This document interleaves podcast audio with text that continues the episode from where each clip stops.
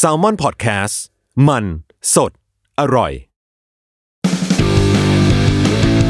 s u r v i v a l Trip เที่ยวนี้มีเรื่องกับทอมจากกรีฑโยมพยอม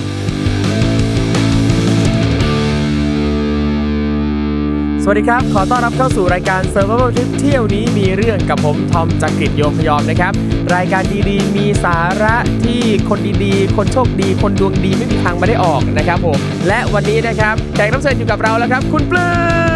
สวัสดีค่ะ สวัสดีครับผมรู้สึกเป็นเกียรติมากอ้าวแน่นอนใครที่ได้มาออกรายการนี้เนี่ยแปลว่าไม่ธรรมดาไม่คลีเช่ บางคนน่ะนะฮะไปเที่ยวแบบโอ้โห เจอแต่อะไรราบรื่นธรรมดาราบรื่นอื้อหือไม่มีอะไรให้จดจำเขาบอก ทริปดีๆเนี่ยจะต้องมีเรื่องเล่านี่ถูกต้องถูกต้องอะค่ะซึ่งที่คุณปลื้มไปมาเนี่ยไปประเทศไหนมานะฮะไปประเทศอินเดียค่ะ ชอบมากนี่คือประเทศในฝัน คุณปลื้มอื้อหือจะบอกว่าตั้งแต่ก่อนผมไปครั้งแรกนะอื้อหือผมชอบสโลแกนคำว่า incredible India คือพอเห็นตามสื่อต่างๆ ตามป้ายว่า incredible India ปั๊บเฮ้ย มันมีความไม่น่าเชื่ออยู่ มันมีอะไร เราจะเจออะไรยังไงบ้าง เอาจริงคืออย่างก่อนไปอะคือคาดหวังมากว่าเราจะต้อง เจอเรื่องเล่าต่างๆ มากมายอะไรเงี้ยจริงเหรอผมชอบมากประทับอันใจนี้ตรงข้ามเลยค่ะ ไม่คิดว่าอยากจะเจอเรื่องเล่าอะไรเลยเอ้าแต่เจอเรื่องเยอะมากแบบว่า เป็นทริปแรกที่ไปที่แบบว่า ไม่ได้อยากไปด้วยไงตอนแรกก็แบบว่า เป็นกึ่งกึ่งๆโดนบังคับ เพราะว่าเป็นทริปแบบธรรมะธรรมโมจะแบ่งบุญไงตอนนั้นเราก็ยังแบบวัยรุ่นครับ แบบว่าก็ไม่ได้เข้าสู่ทางธรรมขนาดนั้น แล้วก็คุณอาอยากไปแล้วก็ครับเออไปเป็นเพื่อนก็ได้ค่ะอ๋อคือคุณอาชวนไปให้เราไปเป็นเพื่อน ใช่เขาก็เลยยื่นข้อเสนอว่า ไปสิเดี๋ยวจ่ายเงินให้อะฟังดูแค่ดีนั้นแหละฟังดูดีก็เลยไปเหตุผลที่เราตัดสินใจไปถึงแม้ว่าเราจะไม่สนใจเรื่องเกี่ยวกับ หลักธรรมคำสอนเกี่ยวกับพระพุทธศาสนาอะไรเลย แต่ก็ไปเพราะฟรีแค่นั้นเลยนะฮะเอ้ยมันก็ไม่ขนาดนั้น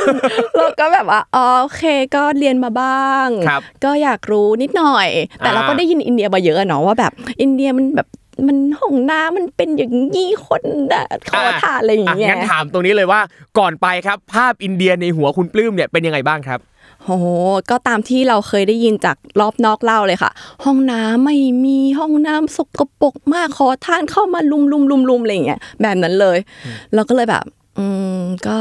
แต่ไปไปเป็นคณะทัวร์ครับก็เลยคิดว่าไม่น่าจะน่ากลัวขนาดนั้นอะอ่าเพราะว่าพอไปกับทัวร์เนี่ยก็จะมีทั้ง local guide มีอ่าทัวร์ใช่ลีดเดอร์ใช่คอยดูแลอืมแล้วก็โดยปกติแล้วเนี่ยถ้าทัวร์ที่ไปไหว้พระเส้นสังเวชนียสถาน ก็จะมีพระอยู่บนรถทัวร์ด้วยอ่านำทัวร์ใช่แล้วอะมีเหมือนกันปะมีมีมีอ่าอ่าอ่าเพราะว่า พระคนที่จัดเนี่ยก็คือคนที่พระชวนรูไปปที่จัดอะพระรูปที่จัดขอโทษค่ะโอเคได้ได้ได้ได้ได้กันเองกันเองไม่ได้ไม่ได้คุณครูภาษาไทยอะ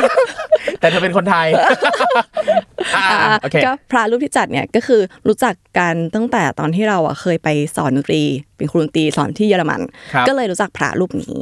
ท่านก็เลยแบบเออชวนว่าแบบว่าปีหน้ามีทริปอินเดียนะตอนแรกก็อ๋อค่ะค่ะค่ะแล้วก็จนกลับมาเมืองไทยอะอยู่ดีที่บ้านก็พูดขึ้นมาว่า เนี่ยคุณอาอยากไปอินเดียสักครั้งในชีวิตก่อนตายแล้วก็แบบอ๋อโอ เคค่ะ ไปก็ได้ ครับ คือนั่นแปลว่ากรุ๊ปนี้เนี่ยเป็นการรวมตัวกันจากฝั่งเยอรมันกับฝั่งไทยเหรอครับ ใช่ค่ะ คือจะฝั่งเยอรมันเป็นหลักเลยครับคนจากเยอรมันเนี่ยจะเยอะมากประมาณ 50 คน จากอู้ไทยไปอะประมาณไม่ถึง 10 คน แปลว่ากรุ๊ปใหญ่เหมือนกันนะครับเนี่ยใหญ่ทั้งหมดใหญ่ประมาณใหญ่60 ชีวิต ใช่ค่ะสองรถบัสครับ จำได้ว่าอมไปกันเยอะมาก เยอะแบบเพราะเขาบอกว่าทริปเนี้ยเป็นทริปพิเศษ แต่อันนี้มารู้ที่หลังตอนแรกเข้าใจว่าโอเค ก็คงไปสี่สังเวเนาะเขาบอกไปประมาณ 15 วัน แล้วก็โอเค 15 วันก็ 15 วัน แต่อันเนี้ย พระท่านมาบอกทีหลังว่า เป็นทริปพิเศษเราจะไปทุกอนูของการตามรอยพระพุทธเจ้า แล้วก็แบบโอเค นั่นแปลว่าไม่ว่าสถานที่ใด ๆ ที่ปรากฏในพุทธประวัติจะใช่ไปกันแทบทุกที่ ไม่ว่าจะเป็นบ้านนางคนนั้นเศรษใช่ฐีใช่ใช่ใช่แบบนี้เลยปะแบบนี้เลยเฮ้ยทริปในฝันเลยจริงเหรอแล้วเอ่อก่อนออกเดินทางได้เตรียมตัวอะไรบ้างครับ ก็เตรียมเองเกือบทั้งหมดตั้งแต่วีซ่าเราก็ทำวีซ่าอินเดียเนปาลค่ะ แล้วก็ตั๋วก็ซื้อเอง เราแค่รู้ว่าเราจะต้องไปเจอวันไหนเวลาไหนอะไรอย่างเงี้ยก็ส่วนมากหลักๆ จะไปเตรียมที่อาหารครับ เพราะว่าค่อนข้างแบบว่าอืมไม่เคยกินอาหารอินเดียเลยจะกินได้ไหมอะไรอย่างเงี้ยก็เตรียมทั่วไปค่ะ อืมอืมคือจริงๆอาหารเนี่ยอย่างของอินเดียเองเนี่ย โดยส่วนใหญ่แล้วอาหารจะเป็นแนวมังสวิรัตซะเยอะอืมแล้วก็จะจืดๆหน่อยจะมีลงไปทางตอนใต้ที่จะมีความเผ็ดร้อนอ๋อมากขึ้นอะไรอย่างงี้นะครับ แต่อย่างสิ่งที่เตรียมก็คือพวกข้าวสารอาหารแห้งต่างๆ โดยทั่วไปใช่ค่ะ แล้วก็อีกอย่างก็คือเราเตรียมชุดขาวไป เพราะว่าทริปเนี้ยเป็นทริปถือศีลแปครัดบทั้งทริปตลอดเลย เพราะฉะนั้นต้องใส่ชุดขาวทุกวัน ใส่ชุดแบบนั่งสมาธิอะค่ะครับอืมทุกวัน เอาจริงพอพูดถึงศีลแปดอะ สารภาพว่าไม่มีไม่สารภาพอีกสามอย่างที่เพิ่มมาคืออะไรวะก็เป็นแบบว่าห้ามทาแป้งที่แต่งหน้าอะไรอย่างเงี้ยอ๋อค่ะเหรอเหรอเหรอแล้วก็ห้ามนอนที่สูงครับเข้าวเย็นอืมประมาณโหนี้กินสองมื้อเหรอใช่ใช่เช้าเที่ยงค่ะครับผมอะโอเคแล้วเรื่องข้อมูลต่างๆ เกี่ยวกับอินเดียเราได้ไม่ตยอะรู้พิ่หเลย ไม่รู้เลยเลยค่ะ แบงค์มากเพราะว่าไปไปทัวร์นี่ ครับไม่ต้องรู้อะไรก็ได้อะโอเคเราก็ไปเลยอืมอ๋อมีมีกะว่ามีคนป้อนใช่เราอยู่แล้ว แล้วอย่างหลายคนนะครับที่เขาจะเตรียมตัวไปอินเดียเนี่ยเขาจะเตรียมพวกปากกาเตรียมยาหม่องไปด้วยเว้ยมเผื่อแบบเวลามีขอทานมารุมอะ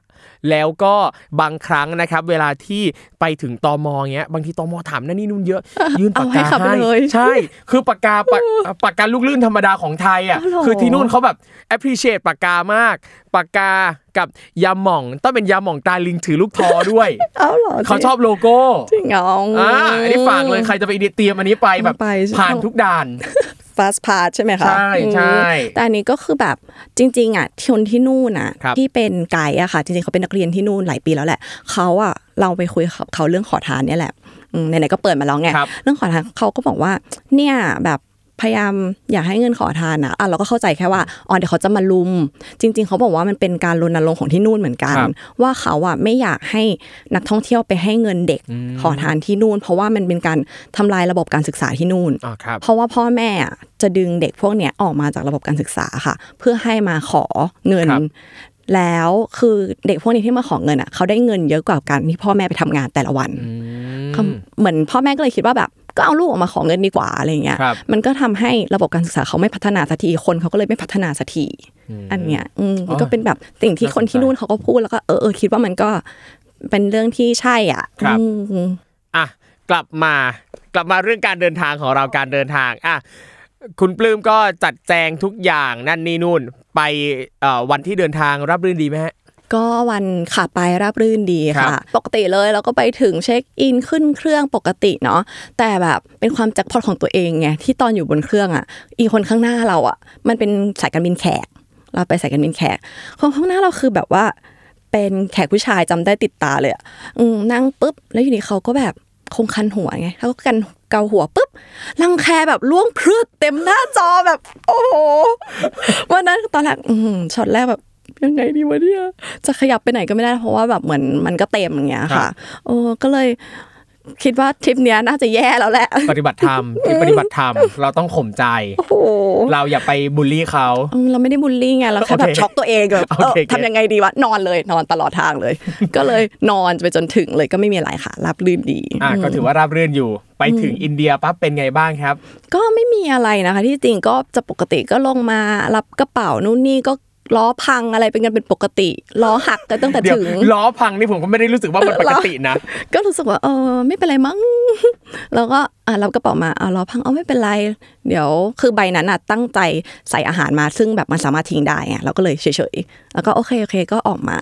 เสร็จแล้วก็ออกมาเนี่ยรอมาเจอกับคณะทางที่เขามาจากเยอรมันใช่ไหมอ๋อคะก็คือนัดไปถึงที่สนามบินเดลีในใช่ช่วงเวลาไล่เลี่ยกันใช่แล้วแล้วก็ออกค่ะเดินทางจากสนามบินพร้อมกันใช่ไหมใช่ฮะแต่ก่อนที่เราเดินทางอะเราก็พอไปเจอปุ๊บอะเราก็นั่งรอก็เขาก็รวมตัวกันสักพักหนึ่งก็ผ่านไปแบบชั่วโมงหนึ่งอะเราก็เริ่มแบบเฮ้ย เกิดอะไรขึ้นหรือเปล่าอะไรอย่างเงี้ยค่ะ ก็เลยถามถามพระอาจารย์ก็บอกว่าก็ก็ยังไม่มีใครตอบได้ แล้วก็นึกว่าเอาใส่รถรถยังไม่มามั้งอืมก็นั่งรอผ่านไปอีกชั่วโมงครึ่งแหละก็ยังนั่งรออยู่ที่เดิม จนผ่านไปสองชั่วโมงจนแบบไม่ไหวละต้องไปถามให้ได้ว่าเกิดอะไรขึ้น ก็เลยไปถามเขาเอ่อเหมือนหัวหน้าคณะค่ะเขาก็บอกว่ามีคนกระเป๋าหาย คือคนในในกลุ่มคนในเรากลุ่มเนี่ยกระเป๋าหาย เรายังอยู่ข้างใน ซึ่งเขาก็แบบไม่ยอมออกมา เพราะว่าเขาจะต้องได้กระเป๋าก่อน กระเป๋าเขามีของอยู่อะไรอย่างงี้กลัวมันหายอะไรอย่างเงี้ยค่ะก็เลยสองชั่วโมงนั้นอะก็คือรอ แล้วก็รอต่อไปเรื่อยๆรอรอเขาแล้วเหมือนพอมันผ่านจากตรงตอมออกมาแล้วค่ะ ผ่านออกมาข้างหน้าที่มันออกมาแล้วอะมันจะกลับเข้าไปไม่ได้แล้วใช่ไหมคะ แล้วเหมือนติดต่อกันก็ไม่ได้ เพราะว่าคนที่อยู่ข้างในอะก็เหมือนแบบเป็นแบบคนสูงอายุคือเขาก็ไม่ได้เตรียมซิมไม่ได้เตรียมอะไรอย่างเงี้ยไปไงก็เลยโทรติดต่อก็ไม่ได้ เขาก็ไม่ออกมาคนข้างในก็ติดต่อไม่ได้ ก็อยู่อย่างเงี้ยมันก็เลยไม่ได้ไปสักทีอะค่ะ จนกระทั่งเกือบเกือบๆจะสามชั่วโมงแล้วแหละครับเขาก็เหมือนแบบคุยไปคุยมาไงไม่รู้ สรุปอะคือกระเป๋าอะไม่ได้หาย แต่เพื่อนเขาอะเอาออกมาให้ก่อน สามชั่วโมงที่ฉันรอสามชั่วโมงคือเราเหมือนแบบเพื่อนก็ใจดีไงคครับนไทยใจดีค่ะหยิบออกมาให้ก่อนเลยแล้วก็ไม่บอกเพื่อนด้วยนะว่าคหรับยิบออกมาแล้ว ก็ลากออกมาผ่านออกมาเลย คนนั้นก็รอไปสามชั่วโมงหาอยู่นั่นแหละกระเป๋าอยู่นี่มาจากไฟเนี้ยหาไม่เจอทำไมหายไปได้ยังไงหายไปอยู่คนเดียวอย่างเงี้ยอืมสรุปก็เลยสามชั่วโมงนั้นก็อะนั่งรอโโหอะทริปแสวงบุญโอเคโอเคอ่าเราต้องแบบขันติขันติใช่ใช่ใช่ อ่าอะทุกคนได้กระเป๋าเรียบร้อยออกมาเรียบร้อยออกแล้วเดินทางค่ะ ซึ่งคืนนั้นน่ะจริงๆจะต้องได้นอนโรงแรมครับ เป็นคืนแรกที่แบบก่อนที่เราจะไปรับศีลสรุปคือไม่ได้นอน เพราะว่าไปนั่งรออยู่สามชั่วโมงเพราะมันมันสายมากแล้วอะค่ะ พอไปถึงโรงแรมมันประมาณตีสี่แล้วอะอืมมันเพราะมันแบบเวลามันเลื่อนมาครับสุดท้ายก็เลยไม่ได้นอนคืนนั้น ก็ล้างหน้าแปรงฟันแล้วก็เพื่อที่จะไปทัชมาเฮาตอนเช้า อืมครับเศร้ามากเลยเนาะแบบ เราใช้เวลาสามชั่วโมงในการนั่งรอแล้วก็อดนอน คือกะว่าไปถึงไฟค่ำนอนก่อนอืมตอนเช้าใช่ใช่ตื่นมาใช่อาบน้ำสดเอชื่นอได้จำไปใสแบบทัชมาเฮาสวยงามอะไรอย่างเงี้ยอะไม่ได้นอน ไม่ได้นอนค่ะก็ไปแบบง่วงๆอะก็ดูสวยดีค่ะทัชมาฮาลก็ไปเที่ยวอะไรไม่ครับมีอะไร ปกติ ก็ หลังจากทัชมาฮาลก็คืนนั้นก็รับศีลใช่ไหมคะ หลังจากนั้นก็เออก็ไปตามสถานที่ต่างๆ ที่เราไปตอนแรกว่าแบบ เราไปตามสีสังเวไปแวะที่นู่นที่นี่อะไรอย่างเงี้ยค่ะ พอไปถึงที่เดลีมาได้ไปทัชมาฮาลแล้วก็ไป ไปลอง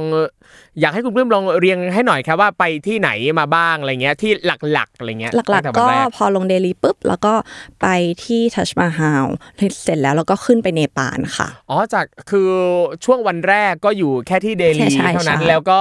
ต่อเครื่องไปที่เนปาลเลย ไม่ต่อเครื่องค่ะนั่งรถไปค่ะฮะบอกแล้วว่าทริป 2,500 โล โอเค ทั้งทริปเนี้ยคือนั่งรถ 2,500 โล จากเดลีปั๊บนั่งบัสยิงยาวไปที่เนปาลก่อนเลยเหรอใช่ค่ะ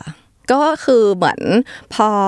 เดลีเราเล่ามาทัชมาฮาลเสร็จอะครับวันนั้นทั้งวันก็คือนั่งรถเพื่อขึ้นไปที่เนปาลไปที่ต่อไปอ่าก็คือที่เนปาลเนี่ยนะครับก็คือสถานที่ที่พระพุทธเจ้าประสูติใช่นะครับค่ะณปัจจุบันเนี่ยอยู่ในเขตเนปาลก็คือใช่สวนลุมพินีใช่ค่ะใช่ค่ะนะครับ เป็นไงบ้างครับที่เนปาลสวยสวยค่ะ แล้วก็อืม ค่อนข้างที่จะน่าไปเลยแหละ เพราะว่าเป็นสังเวยหลักๆเนาะครับก็จะดีค่ะ คนก็โอเค ห้องน้ำก็โอเคอ่าอ่าก็ดีดีดีราบรื่นรับรื่นดีวันแรกค่ะยังราบรื่นรับรื่นอยู่ค่ะอืมเดี๋ยวทริปนี้ไปกี่วันนะฮะสิบห้าวันสิบค่ะห้าวันคือประมาณอาทิตย์หนึ่งใช่ยังราบรื่นอยู่ อาจจะมีลำบากบ้างอันนิดหน่อยก็แบบแต่ก็โอเคห้องน้ำมันก็แบบเออสนุกสนานแล้วก็ครัไปบฉี่ตามโพรงตามอะไรอย่างเงี้ยครับปกติอะไปฉี่ในเต็นท์แต่วันแรกเราก็แบบยังช็อกอยู่ไงก็แบบไปฉี่ในเต็นท์ปุ๊บอ่ามันจะเป็นเต็นท์แบบเท่าตัวเราอะค่ะ เข้าไปแบบนั่งได้ไม่นอนไม่ได้นะเสร็จแล้วพอฉี่ปุ๊บคนที่สองเข้าไปก็คือยกเต็นท์ขึ้นแล้วขยับไปนิดนึงแล้วก็ฉี่ต่อคนที่สามเข้าไปยกเต็นท์ขึ้นขยับไปนิดนึงแล้วก็ฉี่ต่ออย่างเงี้ยแล้วหกสิบคนอะครับแล้วก็เป็นอย่างเงี้ยหกสิบคนอะเออเออวันแรกก็อืมหลังๆก็เริ่มชินแหละก็ปกติไม่มีอะไรค่ะอ่าสนุกดี ก็เป็นเรื่องธรรมชาติเป็นเรื่องธรรมชาครับติก็จนครึ่งทริปปุ๊บอะ คือด้วยความมันเหนื่อย เราช่วงที่ไปอะกลางวันมันร้อนมากค่ะ ครับ ร้อนแบบสามสิบกว่าสี่สิบอันนี้ไปช่วงประมาณเดือนไหนนะครับ ช่วงประมาณรู้สึกจะมีนากุมภามีนาประมาณเนี้ยค่ะ อืมก็เป็นช่วงที่ปลายหนาว อืมครับที่แต่กลางคืนจะเข้าสู่ใช่ร้อน เพราะว่ากลางคืนหนาวแบบเลขตัวเดียวอะค่ะ ครับ กลางวันร้อนสุดๆ เราก็เดินทางเยอะนั่งรถ อย่างที่บอกอะอันนี้ครึ่งทริปก็ประมาณพันสองร้อยกว่าโลแล้วอะนั่งนั่งรถทุกวันทุกวันเนี่ยค่ะครับแล้วก็คนที่ไปก็สูงอายุเยอะด้วย คนเริ่มป่วยจากสองสามคนห้าหกคนเป็นสิบคนยี่สิบคนสามสิบคนมันเดี๋ยวนะ เริ่มเป็นแบบเหมือนโรคระบาดอะคือจากทั้งหมดสมาชิกประมาณหกสิบ60ใช่ค่ะแล้วอยู่ๆจำนวนคนป่วยในทริปเพิ่มขึ้นเรื่อยๆๆจนเกินครึ่งเกินอะครึ่ง น่ากลัวมากเดี๋ยวอันนี้ผมว่าไม่ธรรมดาแล้วนะโอ้แบบตอนแรกแบบเป็นโรคติดต่อคือแต่ตัวเองยังไม่ป่วยไงคะครับอาจจะด้วยแบบว่าเรายังอายุน้อยด้วยมั้งอืมร่างกายยังแข็งแรงยังภูมิแข็งคุ้มแรงกันยังดีใช่โอ้โหแต่ขอพักตรงนี้ก่อนสักครู่หนึ่งครับคุณปลื้มขอตั้งสติเตรียมรับมือกับโรคระบาดตรงนี้ก่อนนะครับอะคุณผู้ฟังครับไปฟังโฆษณากันสักครู่หนึ่งนะครับ แล้วเดี๋ยวมาต่อกันครับ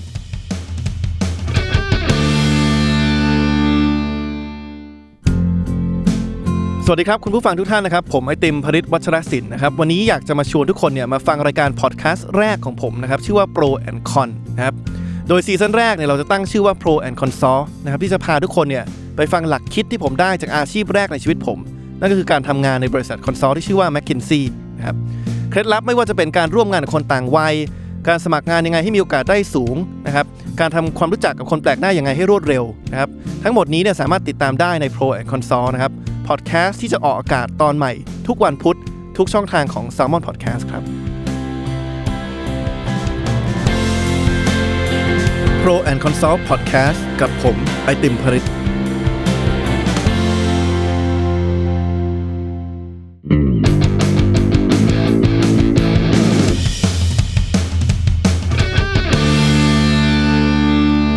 สู่ช่วงที่ 2 ของ Survival Trip เที่ยวนี้มีเรื่องนะครับ เมื่อสักครู่นี้เนี่ยเราค้างกันไว้ที่ว่าบนรถนะครับสองคันเนี่ยลูกทัวร์ประมาณ 60 ชีวิต ป่วยกันไปเกินครึ่ง โอ้โหอะพอมีอาการป่วย พอคนป่วยมากขึ้นแบบนี้แล้วเนี่ยนะครับ คือเราทราบไหมครับว่าสาเหตุเกิดจากอะไรยังไงบ้างครับ ไม่ทราบเลยค่ะ ไม่รู้เลยคือทุกคนก็เหมือนแบบ ก็เริ่มจากไอ มีไข้ แต่ไม่ได้เป็นไข้สูงขนาดแบบว่า 40 องศาอะไรเงี้ยไม่ขนาดนั้น คือเขาก็ยังแบบอะพอจะเอ่อไปตามทริปต่อไปได้เรื่อย ๆ แต่มันเยอะเริ่มเยอะมากจนแบบทุกคนก็กลัวแบบเป็นโรคระบาดอะใช่ไหมครับก็เลยทุกคนก็เลยเหมือนคุยกับพี่ที่เป็นไกด์เขาก็เลยตัดสินใจกันว่าโอเค เดี๋ยวเราจะพักวันหนึ่งเพื่อไปหาหมออเพื่อให้รู้ว่าแบบ เป็นอะไรกันแน่ เพราะว่าคนที่อายุมากๆอะบางคนเขาก็เริ่มจะไม่ค่อยไหวเท่าไหร่ค่ะ เพราะว่าพอเป็นไข้ด้วยเดินทางเยอะด้วย ไหนจะถือศีลแปดอีกอะไรอย่างเงี้ยมันก็เลยโอเค เดี๋ยวเราพักกันหนึ่งวันก็เดี๋ยวจะหาหมอ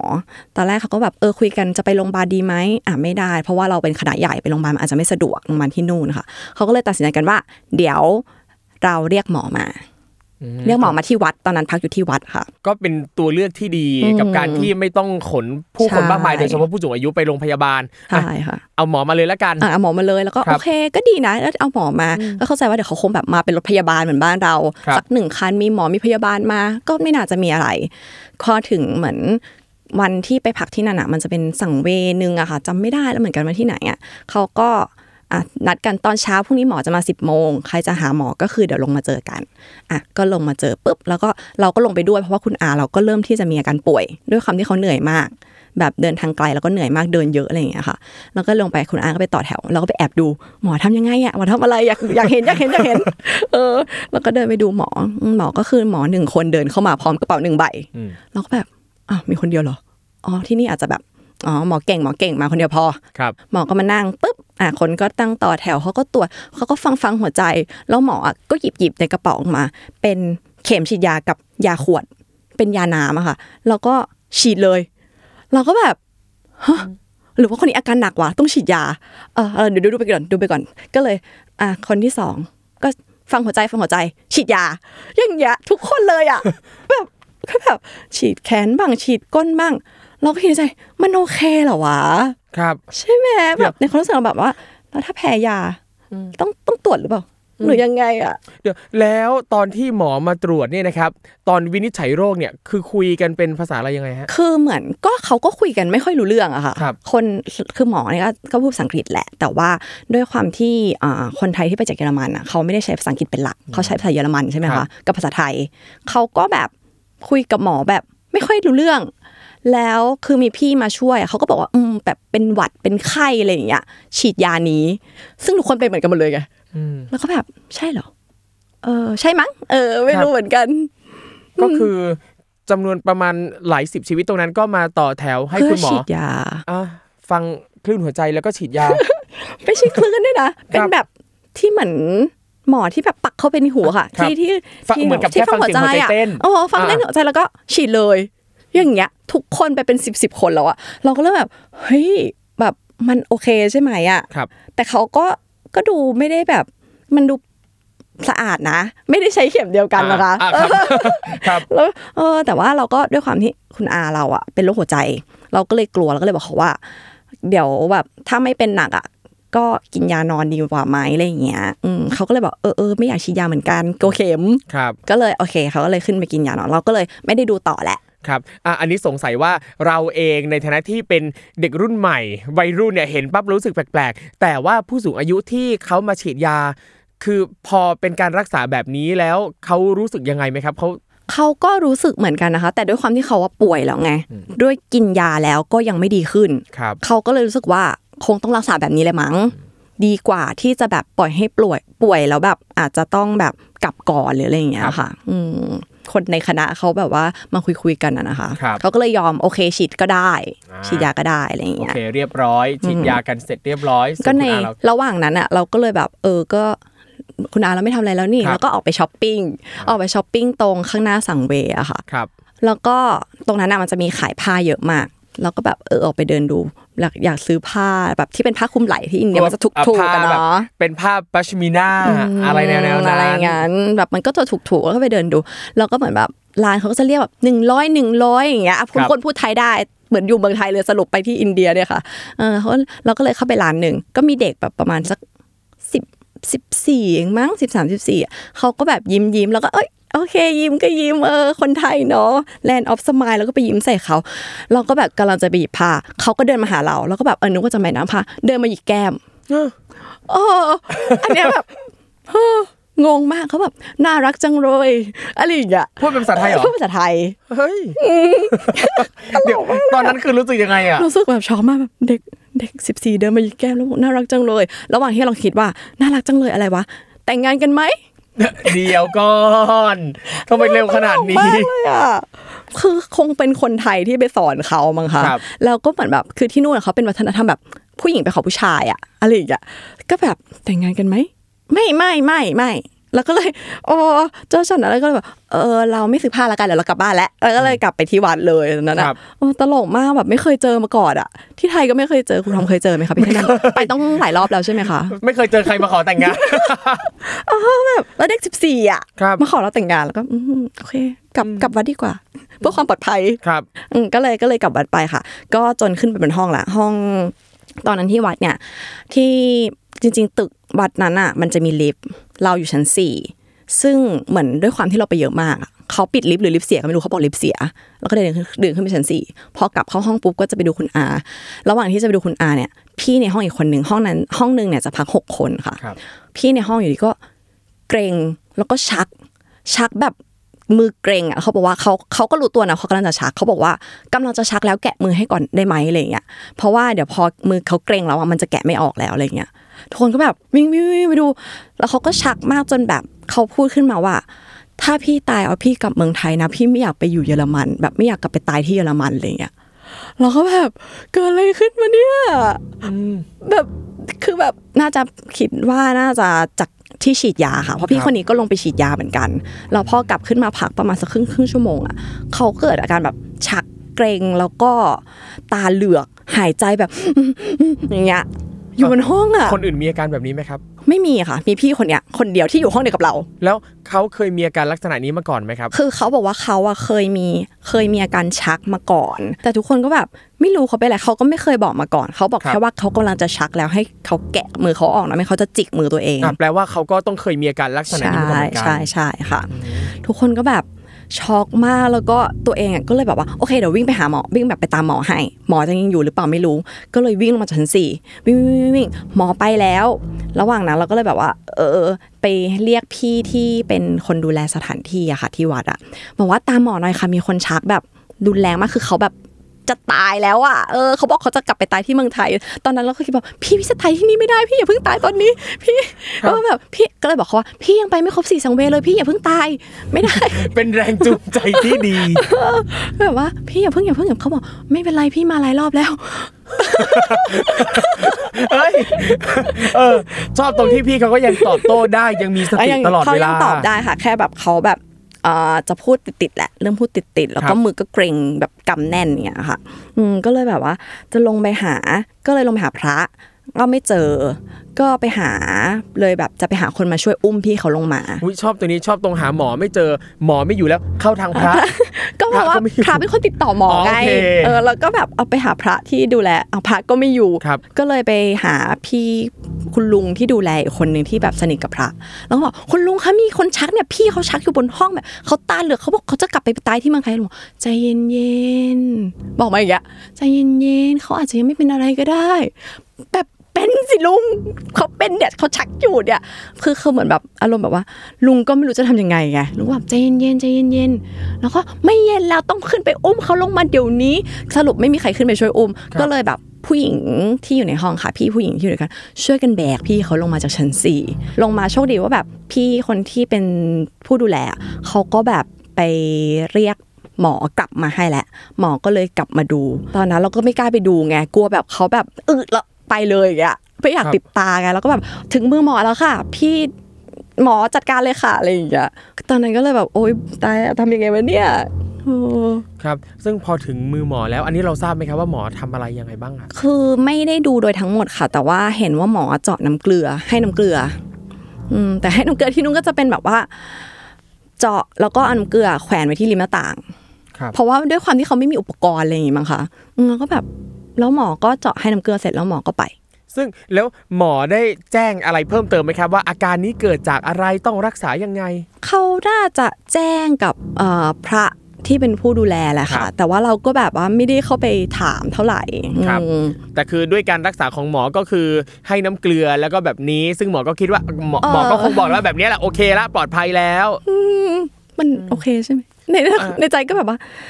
อย่าชักอีกนะคะ พี่ครับหนูหนูจะเป็นลมตายตรงเนี้ยแหละหนูซึ่งอาการของพี่เขาดีขึ้น ดีขึ้นเรื่อยๆ แต่ว่าก็คือยังแบบยังเดินยังไม่เดินนะคะเขาก็ยังนอนแต่ว่าไม่หายใจหอบแล้วก็ไม่ตาเหลือกแล้วอะ อืมเขาก็ดีขึ้นเขาก็นอนอยู่ข้างล่างที่ให้น้ำเกลือค่ะ ครับ แล้ว การเดินทางไปในที่ต่อไปนี่คือเขาก็ไปด้วยปกติไหมฮะเขาก็ไปด้วยค่ะ แต่เขาก็จะแบบคือบางที่เขาก็จะไม่ลงแหละ เพราะว่าวันหนึ่งอะเราจะไปหลายที่มาก เราจะต้องขึ้นลงขึ้นลงขึ้นลงรถบัสประมาณแบบ3 4 5รอบอย่างเงี้ยบางทีหรือว่าถ้าเกิดไม่ขึ้นลงขึ้นลง เราจะต้องนั่งบัสไกลมากแบบเป็นร้อยกิโลอย่างเงี้ยเป็นหลาย ๆ ชั่วโมงอะค่ะเขาก็คือจะแบบได้นั่งอยู่บนรถอะได้ แต่ว่ามาเดินอะไรเงี้ยไม่ไม่ค่อยไหวแหละ ครับ อืม แล้วแต่ว่าในตลอดทริปอาการเขาก็ดีขึ้นเรื่อยๆ ใช่ไหมครับก็ดีขึ้นค่ะ ไม่งั้นเพราะว่าพระอาจารย์ก็บอกว่า ไม่งั้นอาจจะต้องส่งกลับก่อน ถ้าถ้าไม่ไหวแต่จริงๆทุกคนอะซื้อประกันไว้นะคะ ครับ แต่ว่าแบบเขาก็บอกว่าสาธารณสุขที่นู่นอะ มันอาจจะไม่ได้ดีเท่าเยอรมันไง อืมเพราะว่าถ้าเขากลับเขาต้องกลับไปเยอรมันก่อน เพราะว่าอย่างที่เขาบอกเขาบอกเอาพี่กลับไปเมืองไทยนะคือเขารู้ว่าถ้าสมมติว่าเกิดอะไรขึ้นอะเขาจะต้องกลับเยอรมันก่อนเขาถึงจะได้กลับเมืองไทยครับอืมเพราะว่าเขาเป็นพาสปอร์ตเยอรมันแล้วอย่างพอเขามีอาการป่วยแบบนี้เนี่ยนะครับ ส่งผลต่อสภาพจิตใจหรือความรู้สึกคนในทริปยังไงบ้างไหมครับ ก็เยอะเหมือนกันค่ะคือคือพอพอคนเนี้ยเป็นปุ๊บอะทุกคนเริ่ม panic ว่าแบบตัวเองอะ จะช็อกหรือเปล่าอะไรอย่างเงี้ยอืมเพราะว่าเป็นผู้สูงอายุหลายคนแล้วฉีดยาไปหลายคนมากครับซึ่งแบบเขาก็เริ่มมาคุยกันแบบเออหมอแบบไม่ได้ตรวจเลยว่าเขาแพ้ยาแล้วก็ไม่ได้ถามด้วยว่าเขาแพ้ยาหรือเปล่าอะไรอย่างเงี้ยอืมแต่ว่าสุดท้ายก็คนอื่นไม่ได้เป็นอะไรค่ะคนอื่นก็ปกติมีพี่ในห้องเราเนี่ยแหละ ที่เป็นอยู่คนเดียวครับ ซึ่งพอเขาเป็นปั๊บเอาจริง เราก็ยังไม่สามารถจะฟันธงได้ชัด ๆ ว่าสาเหตุใช่เกิดจากอะไรแน่ๆใช่ใช่เพราะว่าคุณหมอก็คือเราก็ไม่ได้ถามด้วยแหละ ว่าตกลงเขาแบบ สาเหตุเกิดจากอะไรกันแน่อะไรอย่างเงี้ยค่ะครับอืมก็มีเคสพี่คนนี้ที่ดูแบบหนักหน่วงหนักใช่หน่วย่องยมากอะนึกว่าจะตายแล้วคือเราก็แบบพี่ตายนี่หนูนอนไม่หลับเลยนะเนี่ยคืนเนี้ยครับ แต่ว่าหลังจากนี้ก็ไปตามสถานที่ต่างๆ อย่างปกติราบรื่น ใช่ใช่ค่ะ หลังจากนี้ก็คือแบบก็เป็นแบบนิดๆหน่อยๆทั่วไป ก็ครับไปเจอไป ล่องแม่น้ำคงคาอะไรตามปกติตามทริปที่เขาควรจะจัดอะค่ะครับอุ่นแม่น้ำคงคานี่คุณปลื้มชอบไหมฮะ ชอบชอบชอบค่ะ ชอบไปดูเขาก็แบบขับเรือไปแล้วก็ เนี่ยโรงแรมรอความตายครับ ชื่อโรงแรมอย่างเงี้ยเหรอเออคือไปครั้งแรกไงแล้วครัก็บแบบว่าชื่อโรงแรมอย่างเงี้ยเหรอคือเขาก็เล่าว่าแบบเนี่ยก็จะเป็นแบบว่าคนที่แบบใกล้จะเสียชีวิตที่รู้ตัวมานอนรออยู่ที่นี่ เพื่อที่จะแบบ ตายแล้วจะเผาแล้วก็ลอยไปกับแม่น้ำคงคาเลยอะไรอย่างเงี้ยครับอ๋อโอเคโอเคซึ่งซึ่งอย่างตรงเนี้ยเอาจริงก็เคยเคยรู้มาว่าก็ต้องมีตังค์ประมาณหนึ่งอะถึใช่งใช่จะไปใช่เช่าโรงแรมนี้ได้อืมอืมจะเป็นคนมีตังค์หน่อยใช่เก็บตังค์ยังค่ะฮะขอตายที่เมืองไทยค่ะโอเคอืมนั่นแหละเพราะจริงๆอินเดียเนี่ยก็เป็นอีกประเทศหนึ่งที่โดยส่วนตัวผมก็มองว่ามีเสน่ห์หลากหลายมากๆ คุณปลื้มอะรวมๆแล้วชอบไหมครับ อินเดีย จริง ๆ ชอบคนที่นู่นนะคะ อืม เพราะว่าจริง ๆ คนที่นู่นอะ ค่อนข้าง friendly เลยแหละครับเขาเขาอยากจะเข้ามาคุยกับเราอะ อืมครับ ถึงแม้ว่าบางทีเนี่ยเอ่อถ้าไปครั้งแรกเราจะเจอเป็นเรียกว่าเขาจะช็อกก็ได้แหละบางทีเราอยู่เฉยๆเขาก็ชอบมามุงอะอ๋อใช่ใช่ใช่ถ้าเจอแบบอะมามุงอะไรอะเขาเจอช็อกตอนหยิกแก้มได้แหละ เออนี่ยังยังไม่เคยเจอแบบถึงเนื้อถึงตัวขนาดนั้นอะไรอย่างเงี้ยอืมเข้ามาแบบพรึดแล้วก็ น่ารักจังเลยอย่างเงี้ยอ่าเออไม่เคยเจออยู่เมืองไทยก็ไม่เคยเจออะก็เลยตีตัวไปอินเดียอีกรอบหนึงอย่างอ่าอะนั่นแหละก็อะให้คุณปลื้มฝากถึงผู้ฟังรายการของเราที่กำลังคิดกำลังตัดสินใจว่าจะไปอินเดียดีหรือเปล่าอะฝากอะไรเขาหน่อยครับก็จริงๆทริปแสวงบุญขอขอพูดในเชิงทริปแสวงอ่าบุได้ญครับนะคะเพราะว่าไม่เคยไปอีกเลยครับผมหลังจากครั้งนั้น เป็นทริปที่สนุกนะคะที่จริงแล้วก็สถานที่สีสังเวชแต่ละที่อะคือแบบ ดีเลยแหละ แล้วก็น่าไปมาก ถ้าเกิดแบบนับถือพุทธศาสนาก็ถ้าไปได้มีโอกาสไปสักครั้งก็น่าจะน่าจะ happy ค่ะอืมครับ อันนี้เราก็ต้องอะเล่านิดนึงดีกว่านะครับ เหมือนกับว่าเรายังไม่ได้ลงรายละเอียด เหมือนกับเรายังไม่ได้ลงรายละเอียดเท่าไหร่ว่าสี่สังเวชเนี่ยมีอะไรเป็นอะไรบ้างนะครับ ก็คือสถานที่ที่พระพุทธเจ้าประสูติตรัสรู้เอ่อ ปรินิพพานประสูติตรัสรู้ปรินิพพานแล้วก็แสดงปฐมเทศนาใช่นะครับค่ะซึ่งก็ถ้าใครที่สนใจเนี่ยก็สามารถไปตามรอยได้อย่างอย่างที่บอกไปอะครับว่าหลายอย่างเราเห็นอยู่ในแบบเรียนเราเห็นตามจิตรกรรมฝาผนัง แต่ว่าถ้าเราได้เห็นของจริงสักครั้งเนี่ยมันก็แบบว้าวเหมือนกันอะถามคุณปลื้มอีกนิดนึงว่าตกลงแล้วถ้าแฟนๆ อยากจะตามรอยเส้นสังเวชนียสถานต้องเตรียมตัวอะไรบ้างครับเต รียมร่างกายค่ะครับแต่ขึ้นอยู่กับทริปด้วยนะ เพราะบางคนไปทริปแค่4ี่ห้าวันเอง ก็คือไปเจาะสังเวเลยอย่างเดียวเงี้ยค่ะ ก็อาจจะไม่ต้องเตรียมร่างกายเยอะ แต่ถ้าอยากจะไปทริปเต็มๆแบบทุกที่ขนาดเนี้ยต้องเตรียมร่างกายให้ดีเลยค่ะ แล้วก็วีซ่าเนี่ยจริง ๆ ก็ไม่ได้ทำยาก ต้องทำเป็น multi เพราะว่าเราต้องไปเนเนปาลก่อน แล้วก็กลับเข้ามาอินเดียอีกครั้งหนึ่งเงี้ยค่ะ เราก็ต้องทำเป็น multi เพื่อกลับมาสองครั้งอืมแล้วก็จริง ๆ อาหารที่นู่นก็ไม่ได้ ถ้าวัดไทยเนี่ยนี่คือครับดีเลยอ่าค่ะใช่เหมือนอยู่เมืองไทยเลยอาหารดีครับไม่ต้องห่วง ซึ่งนั่นแปลว่าถ้าใครจะไปกับทัวร์เนี่ยก็ต้องเช็คดีๆด้วยว่าเอ่อ บริษัททัวร์นั้นๆน่ะทริปอะโปรแกรมที่เขาวางให้เราอะให้เราไปพักที่ไหนบ้างใช่ถ้าไปพักที่วัดไทย อันนี้ก็ต้องพูดว่าหลายคนน่ะจะกลัวว่าถ้าไปนอนวัดเอ๊ะจะมีผีมีนั่นมีนี่นู่นหรือเปล่าไม่มีแต่บอกเลยว่าถ้าไปวัดไทยอะดีดีคือเหมือนกับว่าเขาจะเตรียมที่พักไว้อยู่แล้วสำหรับพุทธบริษัทใช่ชาวไทยนะครับ แล้วก็อาหารการกินก็จะเป็นอาหารไทย ที่ต้องมีมีคนไทยอาจจะบางวัดก็จะเป็นแม่แม่ชีชีทำอะไรเงี้ยมาทำอาหารนะครับใช่ค่ะก็จะอร่อยอร่อยมาก แต่ว่าถ้าไปพักที่โรงแรมอืมคือบางโปรแกรมพักที่โรงแรมอย่างเดียวหมดเลยอ่าซึ่งอาหารก็จะเป็นอาหารเป็นอาหารอินอินเดีเดียยนะครับ อันนี้ก็ต้องเตรียมเตรียมตัวใช่เตรียมใจใช่ให้พร้อมใช่นะค่ะครับอ่านั่นแหละแล้วก็เอออีกอย่างหนึ่งตอนต้นที่คุณปลื้มบอกว่าเอ่อมีลูกทัวร์ที่ติดต่อกับข้างนอกไม่ได้อะเพราะรอกระเป๋าอยู่ข้างในอะอืมเพราะไม่มีซิมการ์ด ซิมการ์ดเนี่ยถ้าเตรียมไปเผื่อก็ดีใช่นะครับค่ะเผื่อไว้ก่อนนะครับ สมมุติถ้าเป็นญาติผู้ใหญ่ใครจะไปอะคุณควรเตรียมจะซิมให้เลช่ยค่ะเพราะตัวเองก็ซื้อไปจากเมืองไทยครับเพื่อตัดปัญหา แต่ว่าอย่างคุณอาเราอย่างเงี้ยเอาตัวง่ายๆคุณอาเลยคุณอาเราบอกว่าไม่เห็นต้องใช้เลยอินเทอร์เน็ตเขาก็เลยไม่ซื้อครับ ก็คือ